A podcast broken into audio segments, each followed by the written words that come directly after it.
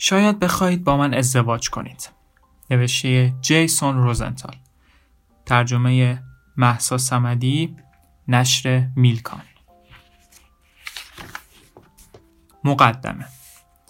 این کتاب را به این خاطر می نویسم که همسرم به دلیل ابتلا به سرطان تخمدان فوت کرد. اما قبل از اینکه این کتاب را زمین بگذارید و به سمت دیگری بدوید، لطفاً این را بدانید.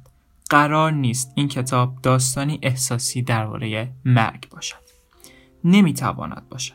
نیروی خلاق الهام بخش نوشتن این کتاب است. زنی که زندگیش را وقف خانواده، اجتماع و رابطه کرد و از آن روحیه‌هایی داشت که بیشتر به آنها نیاز داریم. اگر زنده بود، حتما از آن داستان تلخی که روایتگر پایان زندگیش است بدش می‌آمد.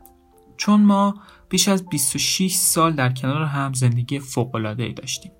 ایمی آدم منحصر به فردی بود. اصلاً دلش نمیخواست داستان زندگی ما بی‌مزه و ترحم‌آمیز به تصویر کشیده شود. چون راستش را بخواهید، واقعیت زندگی ما هرگز چنین نبود.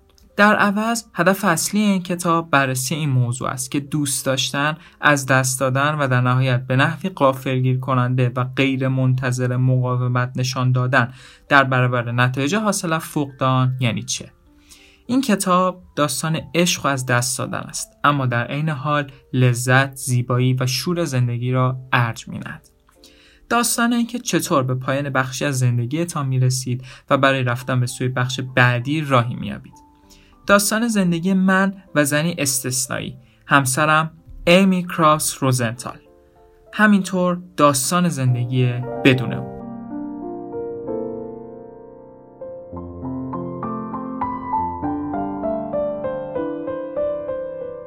ایمی نویسنده، سخنران و فیلمساز بود. به عنوان نویسنده 2 کتاب زندگی‌نامه منحصر به فرد و نویسنده کتاب کودکان روی ذهن‌های بسیاری تأثیر گذاشت. ذهن افراد جوان و پیر. اما اثری که بیشتر به خاطر نوشتنش مشهور شد مقاله است که در ستون عشق مدرن نیویورک تایمز منتشر شد. نام این مقاله شاید بخواهید با همسرم ازدواج کنید است که در 3 مارس 2017 به چاپ رسید. 10 روز بعد ایمی فوت کرد. ایمی مریض‌تر از آن بود که بتواند از واکنش‌های مثبت به مقاله‌اش لذت ببرد. اما بازتاب‌ها فوق‌العاده بودند. مقاله‌اش بلافاصله همه جا منتشر شد و در نهایت بیش از 5 میلیون نفر آن را خواندند. اصالت صدایش از صفحات فراتر رفت و به گوش تمام کسانی که آن مقاله را خواندند رسید. مقاله به موضوعات زیادی اشاره داشت، اما بیش از هر چیزی پیامی برای من بود.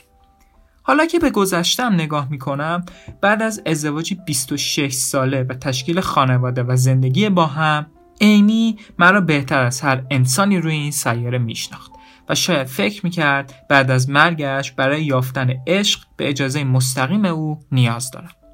گفتن این برای همسری که با مرگ دست و پنجه نرم میکند سخت است، چه رسد به اینکه بخواد آن را با تمام دنیا هم به اشتراک بگذارد.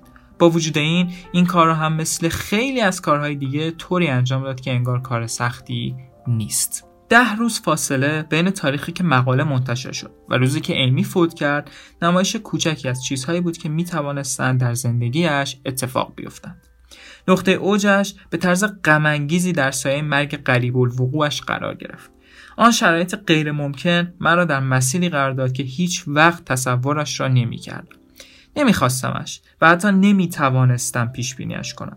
از طرفی پایانی داشت که خیلی زود فرا رسید و از طرف دیگر باقی عمرم را در این ماجراجویی سپری خواهم کرد. سفری که تنها به خاطر ایمی ممکن شد. در سالهای پس از مرگ ایمی در سخنرانی‌هایم درباره‌اش صحبت کردم. درباره زندگی مشترکمان و حتی درباره خانوادهمان حرف زدم. در کمال تعجب مردم تلاش کردم درباره این صحبت کنم که چطور همدیگر را دوست داشتیم و عمیقاً یکدیگر را درک می‌کردیم. درباره تجربه شخصیم در مورد حضور در روزهای پایانی زندگی کسی که دوستش دارید و به طور کلی در مورد فقدان و از دست دادن درد و دل کردم. همچنین از استعاره فضای خالی استفاده کردم.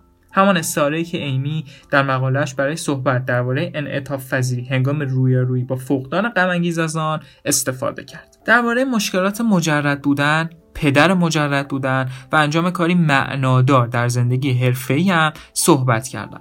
آن هم در حالت که تلاش می‌کنم به آخرین خواسته‌هایش از خودم جامعه عمل بپوشانم.